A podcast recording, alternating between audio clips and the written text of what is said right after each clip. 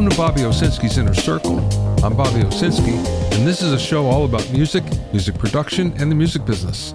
My guest today is producer, film composer, and keyboardist CJ Vanston. First of all, songwriters are finally going to get that raise that we talked about a while back. Well, the Copyright Royalty Board had ruled that a rate increase should start in 2018 and would continue until 2022. That sounds all well and good, but Spotify, Amazon, and Google all appealed it. So, in fact, that raise didn't happen, and songwriters weren't paid the increase. Take notice, Apple was not involved in this. Well, CRB has now come back and said you have to pay what we originally agreed on.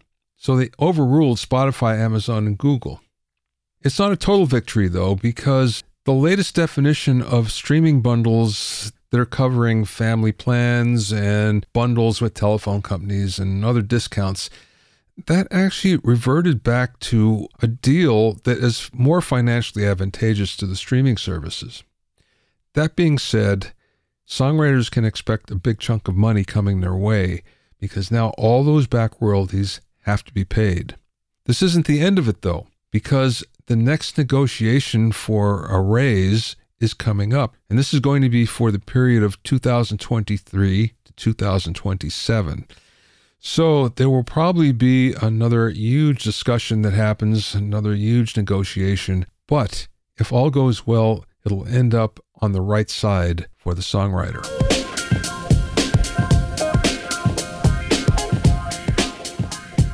If you have any questions or comments, you can send them to questions at bobbyowsinski.com. Also, I'm pleased to announce that the fifth edition of my Mixing Engineer's Handbook is now available. It's totally updated and includes new sections on mixing and immersive audio, self mastering, new mixer interviews, and much more. Get your copy at a special discounted rate at bobbyowsinski.com forward slash handbook. That's bobbyowsinski.com forward slash handbook. You can also find it on Amazon and Apple Books.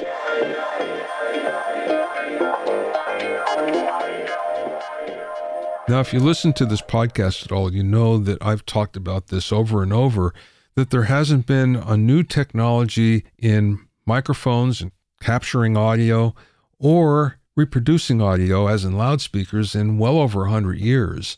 Yes, there's been evolutions and things have certainly gotten a lot better, and more sophisticated, but we're waiting for a new revolution in how audio is captured and reproduced guess what? That might have happened, at least on the capture side.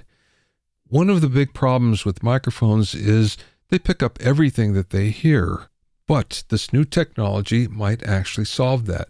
This comes from the Carnegie Mellon School of Computer Science Robotics, and it's using a camera instead of a moving coil or an electrically charged capsule.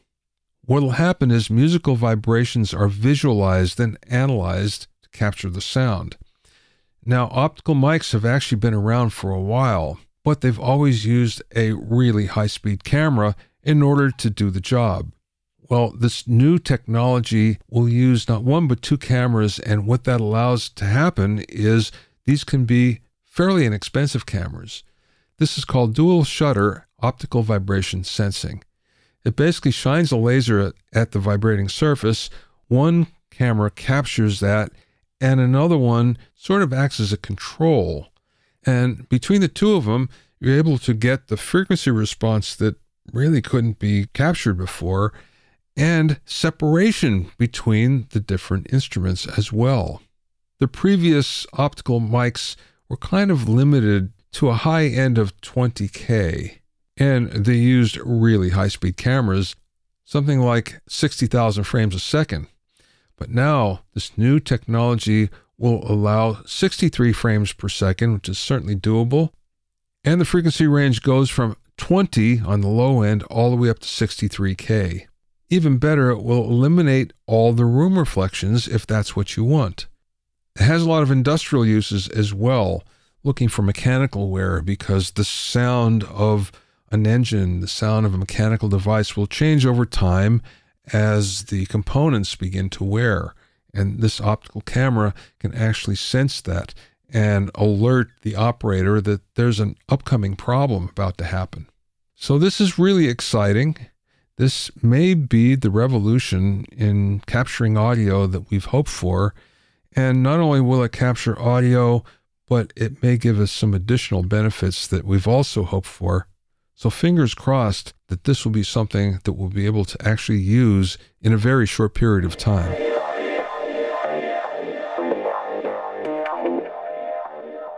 My guest this week is producer, songwriter, and keyboardist CJ Vanston. CJ started doing jingles in Chicago, where he soon became a first call player, doing as many as six sessions a day. After moving to Los Angeles, he worked with a wide variety of artists like Toto, Def Leppard, Prince, Joe Cocker, Tears for Fears, Spinal Tap, Ringo Starr, Bob Seger, B.B. King, Celine Dion, Dolly Parton, and many others. He's also worked on films like Waiting for Guffman Best in Show, Sweet Home Alabama, A Mighty Wind, Mascots, and much more. CJ has also written and performed pieces for the Dalai Lama and Muhammad Ali, and most recently co wrote, co produced, and performed on Jeff Skunk Baxter's 2022 solo release called Speed of Heat.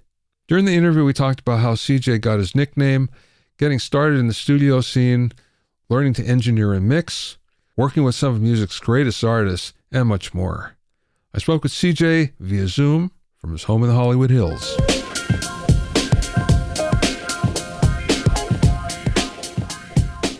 I want to start the beginning with you because you have such an interesting history. But let's go back to um, you know when you started in the music business. Did you start in Chicago? No, Michigan. I uh, grew up in Lansing, Michigan. My father was a jazz piano player, uh, great jazz piano player, and uh, my parents split up when I was really young, so I spent half of my time at my dad's dad's apartment, which was above a stage in a jazz club. So I was kind of raised by wolves, you know, the jazz guys. I, you know, watched him a lot, snuck into the club a lot, and watched my dad, and kind of came up through the scene there. You know, uh, ended up playing in high school and competing classically. When I was about thirteen or fourteen, started playing some classical competitions and didn't like it, but uh, I saw an all, all black uh, horn band when I was 17, and I just said, "This is what I want to do. I want to play in a band." So uh, I blew off college and joined that band. And uh, there were two other Jeffs in the band. My name is actually Jeffrey, and uh, AJ, BJ, CJ. AJ was the worst driver on the planet, and back then there was a race driver named AJ Foyt, and then BJ was Black Jeff, Caucasian Jeff. Yeah, I got it.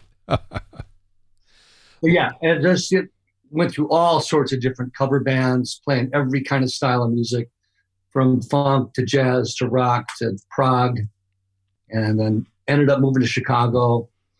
Oh, about five years later, to become a studio musician, and I spent almost ten years there, doing thousands of jingles. How did you break into the scene there? I joined a band that we were recording in a studio that was a top jingle studio, and the guy that owned it, his name was Dick Marks, who was Richard's father. And uh, I was really interested in the studio scene. First time I set foot in the studio, I just said, man, this is what I want to spend my life. And so he let me sit in and watch a couple sessions. And I said, look, I, this is what I want to do. I want to be a session keyboard player. And somebody said, you know, there's like 35 other keyboard players. I don't care. Within a year, I was the number one guy there. And uh, just went on for nine more years of thousands of sessions, just crazy. Every kind of style of music, sight reading, play with orchestras, playing country, doing sound effects. Nuts. Great training. But at a certain point, I thought, you know, I didn't do all this just to make the sound of shrimp flying on the red lobster. you know, yeah. I gotta, yeah, I, gotta get out to LA and make some records. And uh, Dick's son was making a record, Richard, and I came out and did one song for him, and that ended up being Right Here Waiting which was a huge giant hit. That's my demo actually, that, that track, and uh, ended up arranging his whole record. And the phone started ringing. I understand Dick Marks was tough to work with. If you sucked, he was. you know, the people that say, "Oh yeah, he's he's a pain in the ass." Well, I guess he didn't dig what you were doing because he was always always cool with me. You know, mm-hmm. I mean, there was a couple times where he busted busted my ass. You did not be late. You were never late to a Dick Mark session. I mean, the second hand hit one, yeah. Two, Well, I mean, the training ground was awesome. So yeah, he cracked the whip and he didn't take any shit, you know. Um, but he was a huge mentor for me, like a second dad almost. That's really great to have somebody like that early in your career.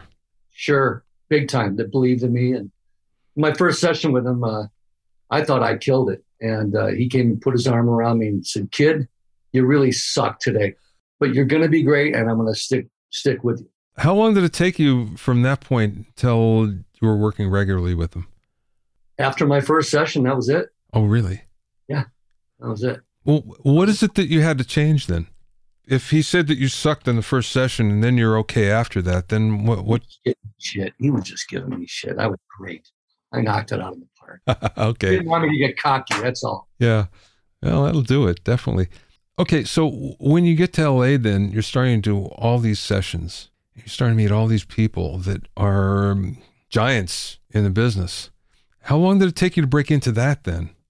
Well, like I said, the first song I did when I got here was Right Here Waiting, and that was a huge hit. That album was a big hit. And the phone just started ringing. It's like, hi, this is Phil Ramone. Hi, this is Desmond Child. Hi, this is, you know, the phone just started ringing. And uh, the more it rang, the, the more I worked with people, and I got a pretty good repeat callback thing with all my clients. People seemed to enjoy working with me, and I was uh, pretty much on fire, you know, kind of hit the ground running. So success breeds success. Yeah, yeah. All word of mouth. I had no manager, no agent. What were they hiring you for? I'm just curious. Was it acoustic piano stuff or was it electronic keyboard stuff?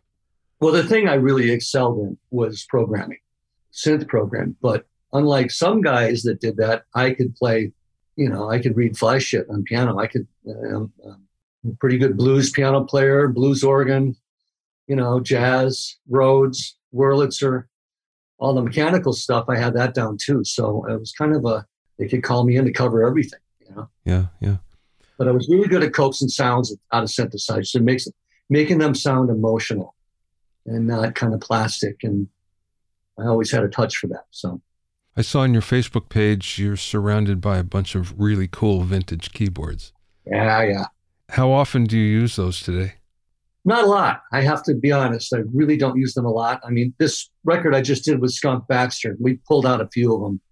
We pulled out the Jupiter 8, the Oberheim Four Voice, and uh, that stuff. But man, the plugins are just so good. They're so good and they're so quick and they're recallable. It just goes with my pace of working better than lugging something in and out. But then you go fire one of them up and you just go, well, nothing, nothing sounds like this, you know? Yeah. But again, you don't have oscillators drifting and stuff like that. So that's yeah, the good part. Yeah. And if I want to go back and get the patch again, it's, you know, it's just right there. I'm a I'm a Logic guy, so everything gets stored in there, and all the all the plugins and synths and Logic are just ridiculously great. Although you still do have somewhat of a problem with uh, recall if you don't print your virtual instrument. Sometimes when you do an update and you come back, it's not the same. That's exactly right. That's why I got to make stems at the end of every record. You know, dump everything down. Yeah. And I've forgotten to do that times and gotten bit. Yeah. Exactly that. So that's one reason I do like using Logic is everything is so native. So pretty much Logic's stock synthesizers and uh, Omnisphere and a few other things. Arturia's stuff has stood up the test of time. So yeah, yeah. You were doing session work, but you were also going out on the road during this period. Yeah, I didn't want to, you know, but I got a call. Well, it's interesting. The first first call I got to go on the road was uh, I did a showcase at the Roxy. And the sound guy came up and he goes, Who are you? My God, your sounds are amazing. My boss would love you. And I said, Well, who's your boss? He said, Don Henley. Oh, and Don had just come out with that End of the Innocence record. And I thought, Boy, that'd be nice to work with Don Henley. He says, Well, he's doing a tour. You ought to audition for it. So I did. And I don't know, there was 30 guys, 40 guys. I don't know how many guys auditioned. I, I got called back three or four times. And it kept getting whittled down to a smaller number. And it finally came down to, uh, I think, three of us. And I got the call for the gig. And they said, uh, you know, you've got the gig with Don, but uh, he wants you to shave his, your beard. And I said, I'm sorry. Like, what? And they said, yeah, he wants you to shave your beard. And I said, well, yeah, if I want to shave it, I'll wake up some morning and shave it. But, you know, if I don't want to, I'm not going to, certainly not going to shave my beard because somebody asked me to. And they said, well, you know, this is a prerequisite for the gig. And I said, I'm not shaving my beard for anybody. Sorry. And I was sure I was going to get the gig, and I didn't. I didn't get the gig. So I was brokenhearted that I didn't get it. But Katey Sagal, married with children, great singer, was at a party a couple weeks later and said to Don, uh, Hey, I need a keyboard player for my, I'm doing a, uh, some live dates. I need like a musical director, keyboard player. He goes, I know a great guy, but he's got an ugly beard. and so that was me. And what I'm getting to is uh, the drummer in that band was Russ Kunkel. Mm. Russ, Russ Kunkel walked up. I'm like, what? You're the, dr-? yep. So I played him the demos and he goes, what am I listening to? I said, well, these are the demos. He said, yeah, but who did this? I said, I did. He goes, who's playing bass? I said, that's me on synth. Who's pro? I programmed all that. Who did the charts? He goes, okay. I got two people I'm going to introduce you to. One was Greg Ladanyi, legendary engineer and producer, became probably my best friend in the world. And the other was Christopher Guest. And so uh, I got a one nighter with Spinal Tap with Russ Kunkel at the NAMM show, 91. I saw that. You were there for that? I was there for that. Wow. Yeah. Dweezil Zappa played there. Yeah, it was a great gig. Yeah, yeah, it was. Luke sat in. Yeah, 91. Jeez. What I remember was they kept on calling uh, Luke Lucifer. Yeah, yeah. Steve Lucifer. Yeah, yeah, it was great. Finally, guitar. And but they just wanted to do a one nighter. But then I kind of filled up so much sound and they started saying, hey, maybe we should do some other gigs and started doing some more gigs. Hey, maybe we should do a record. So we did a record, Break Like the Wind, all different kind of, all different producers on that. And hey, maybe we should go on the road. So we did a tour. All right, I'll go on the road with Spinal Tap. And that was, of course, a gas. And a couple years later, I uh, I met Joe Cocker and started arranging his records with Chris Lord-Alge. And um, Joe talked me into going on the road with him. And I, I, was very hesitant to because I was doing so well in the studio. I said, screw it, I'm going to do it. And we did, you know, I think we did 14 months on and off the first tour, almost 40 countries, you know, and I got a taste of that. So then I got back in the studio. I've toured with a few other people, Tears for Fears, Tina Turner, and then another tour with Joe and another tour with Spinal Tap.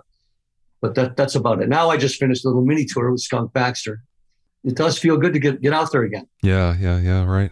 Uh, you know, the two hours a day is what it's for, and the other twenty two is, you know, can be a bit of a challenge. So, when you were working with Spinal Tap, did you do the movie music as well?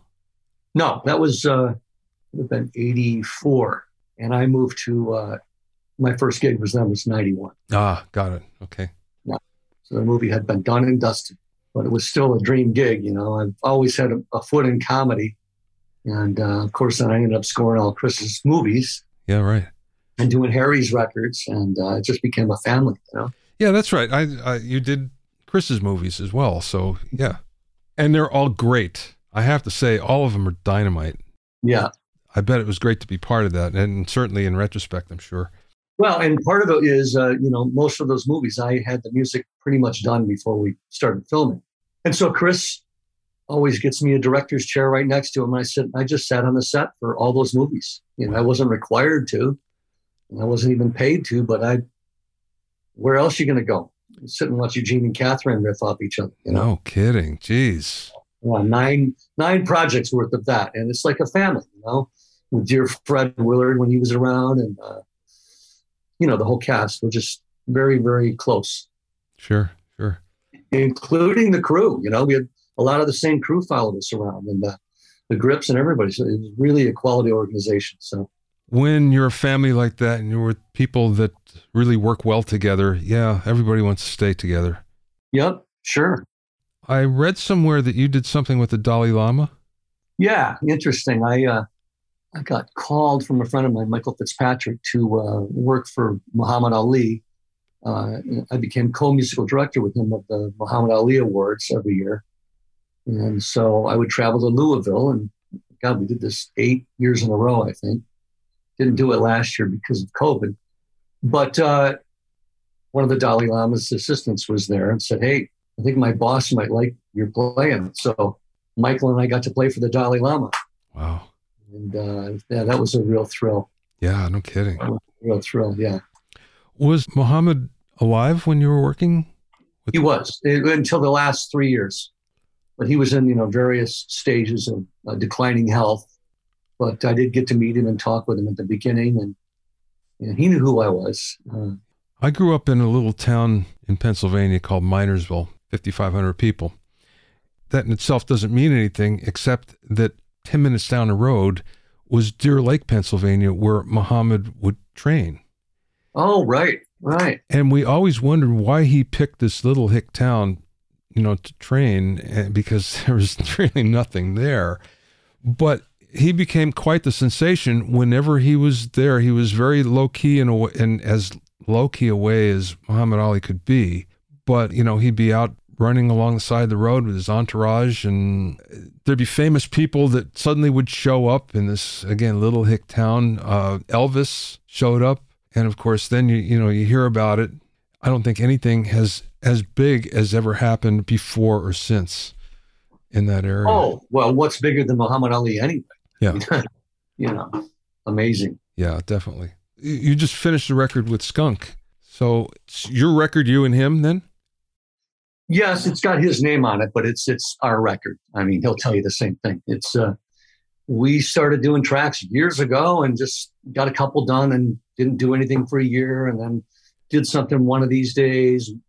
Worked on this weekend, and then finally, a couple years back, we said, you know, we, we should get serious about this and finish this record, and we did. And we had written a tune with Michael McDonald. We did one with uh, Clint Black, one with Jonny Lang, and but the rest of the record's pretty much. Uh, Jeff and I and uh, you know a couple different drummers, Toss Panos, was Terry, yeah. Are you playing keyboard bass on it? Mm-hmm. About half the records me playing bass. One of my favorite things to do is play keyboard bass. I love it. I'm just curious. Did you ever do that live? Uh, keyboard bass live? Yeah. No, not really. Not really. They'd always have a bass player. And no, I can't th- think of any time I ever did that live.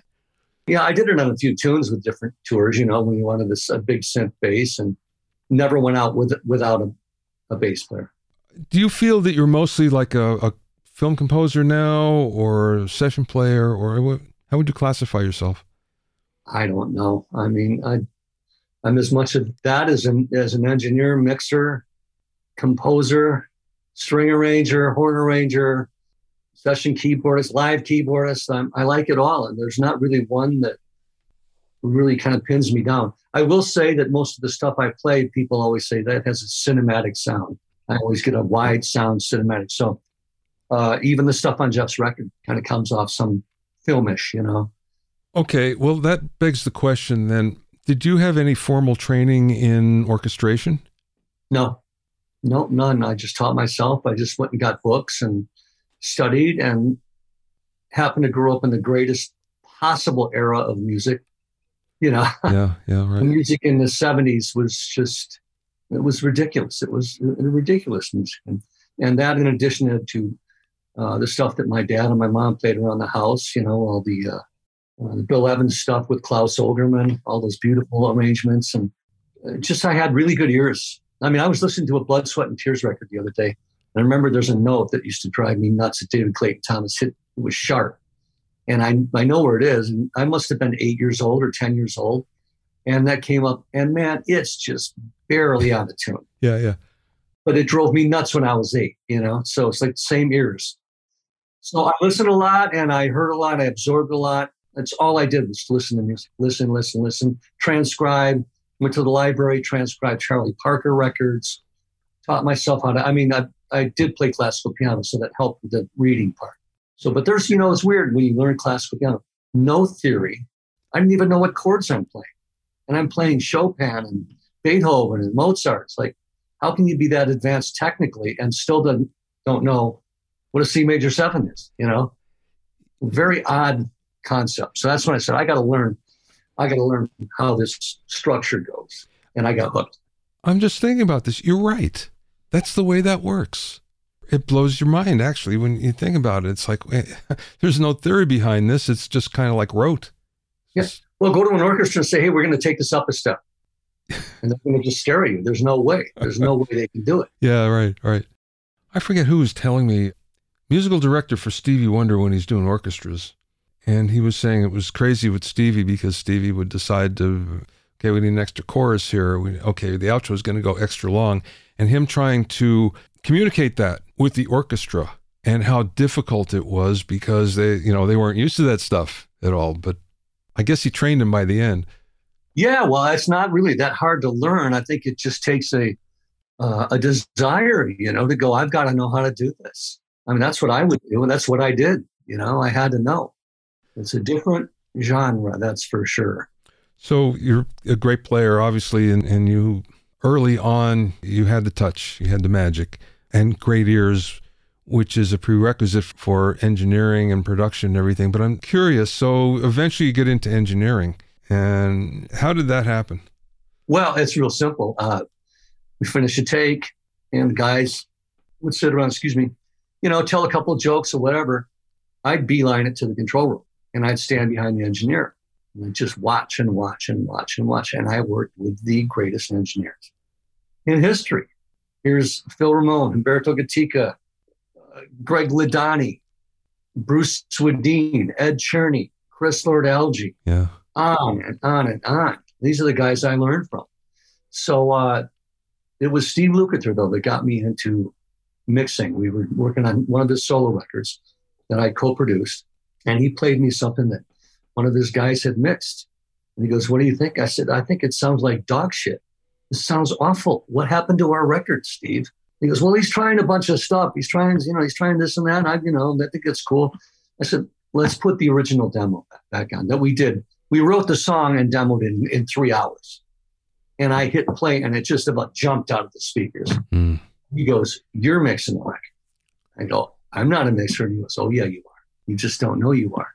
You've never given yourself the credit for being a mixer. And so I mixed the whole record, and that's when I started mixing the Spinal Tap stuff, pretty much mixing everything I do now. So yeah, the thing is, you, know, you spend all this time making this record, sitting in production.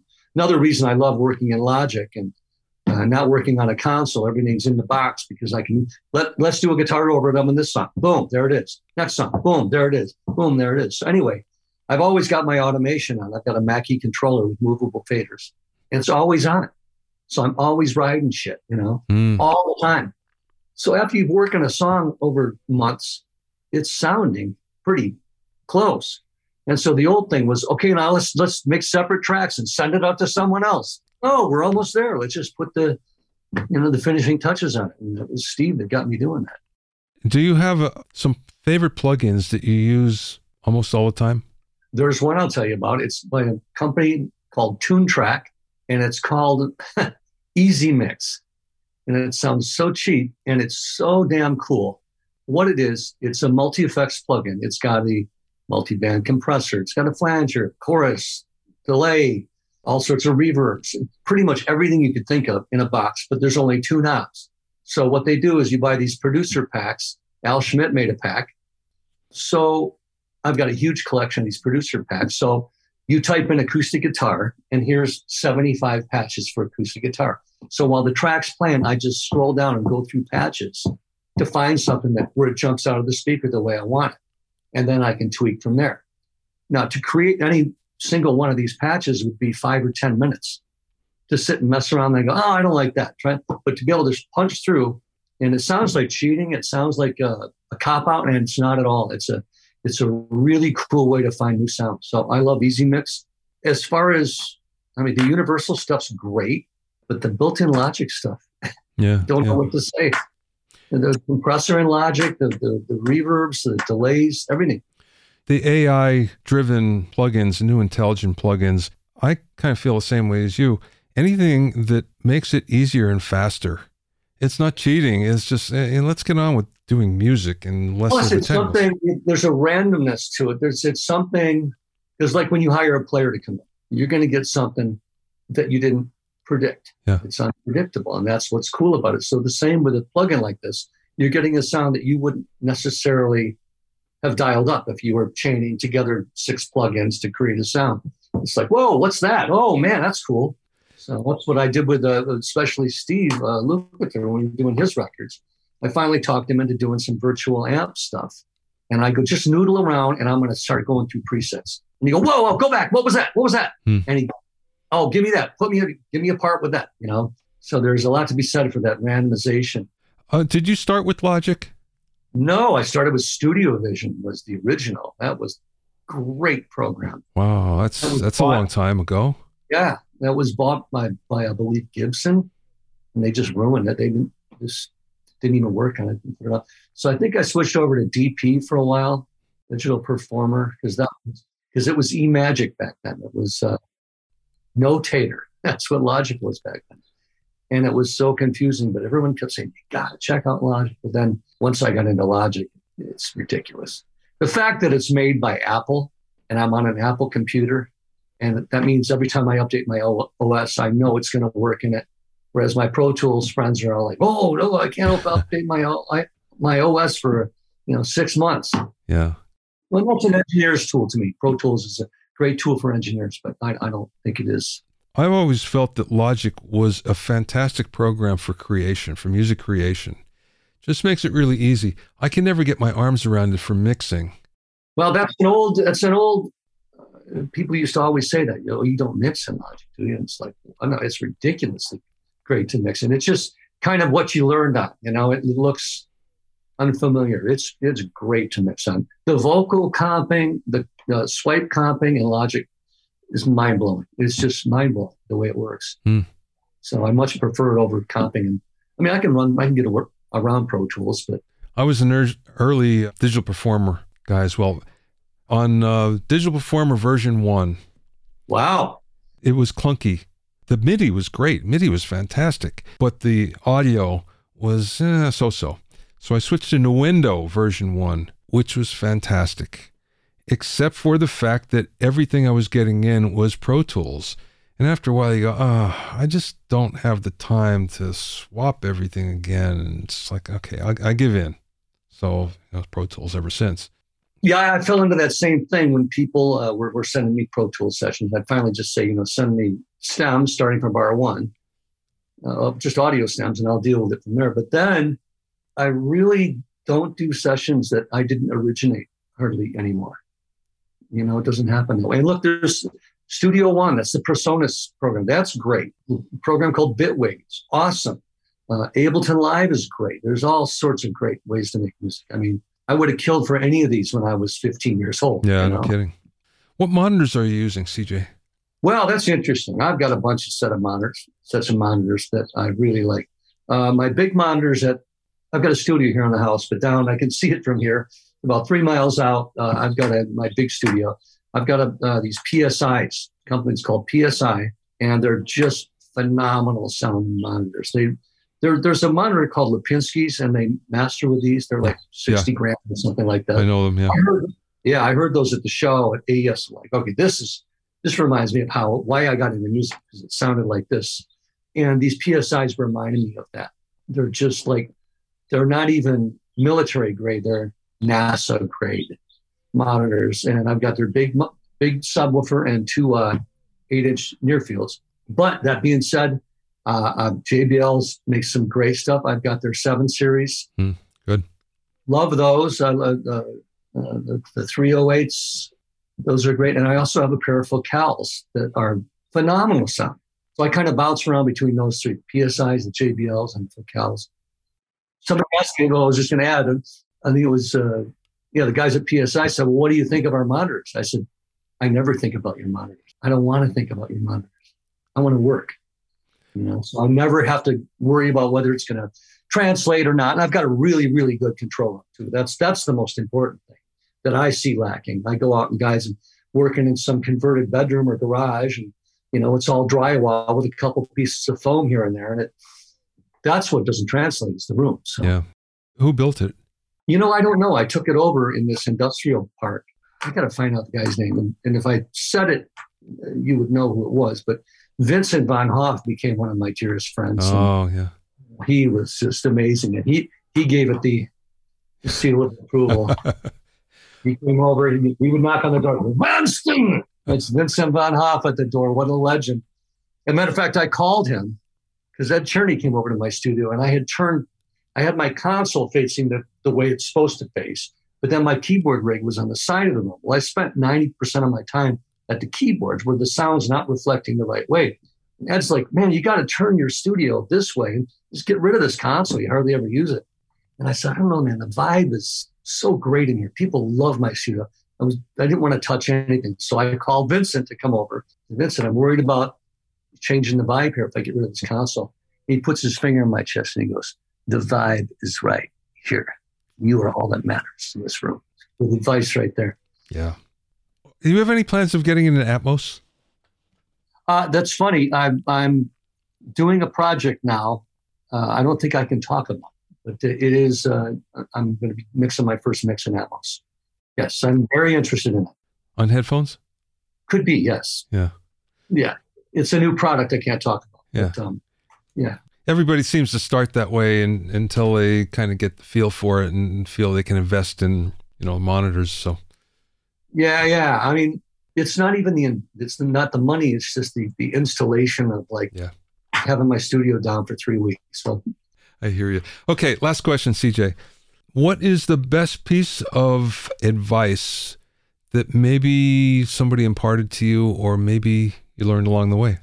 Well, it's what I didn't learn, and um, I didn't know how good I was at what I did. And I don't mean that to be cocky or anything like that. I'm from the Midwest, where you're just supposed to be happy with what you got. And so I gave away a lot of money and a lot of points by just being glad to be in the room and not going, hey, you know, I just wrote this bridge. I, I did the intro and the bridge, and, you know, I should get some songwriting on that. And ne- never did that. I've never had that kind of gene. I do now, but I just know your value, you know, know your value and trust in, in your, your, your ability. The, the humble, aw shucks thing only goes so far in this business when uh, at a certain point you're, you're detracting from your own, your own value. So I think that was the, the hardest thing for me to learn was you know, how good I was at stuff. And it's like I told somebody, you know, when I walk in the door, there's 45 years of musical knowledge in here. You can't just invent that. You can't walk out of Berklee School of Music and have that. So knowing that you have something special and you're there for a reason to add value, I think that was the hardest thing for me to learn. You can find out more about CJ at cjvanston.com. That's cjvanston, all one word, dot com. Remember that you can learn all about the latest in music, audio, and production news when you sign up for my newsletter at BobbyOwsinski.com. There you'll also find out about openings for my latest online classes and special events. That's BobbyOwsinski.com. Thanks for listening and being in my inner circle. Remember, if you have any questions or comments, you can send them to questions at bobbyowsinski.com. To listen to other episodes of Bobby Owsinski's Inner Circle, go to bobbyowsinski.com and select the podcast tab, or Go to BobbyOInnerCircle.com, or you can find it on Apple Podcasts, Amazon Music, Stitcher, Mixcloud, Google Podcasts, Spotify, Deezer, TuneIn Radio, Radio Public, and Podbean. At BobbyOwsinski.com and BobbyOInnerCircle.com, you'll also find a sign-up form for my newsletter for a list for new podcasts. This is Bobby Owsinski. I will see you next time.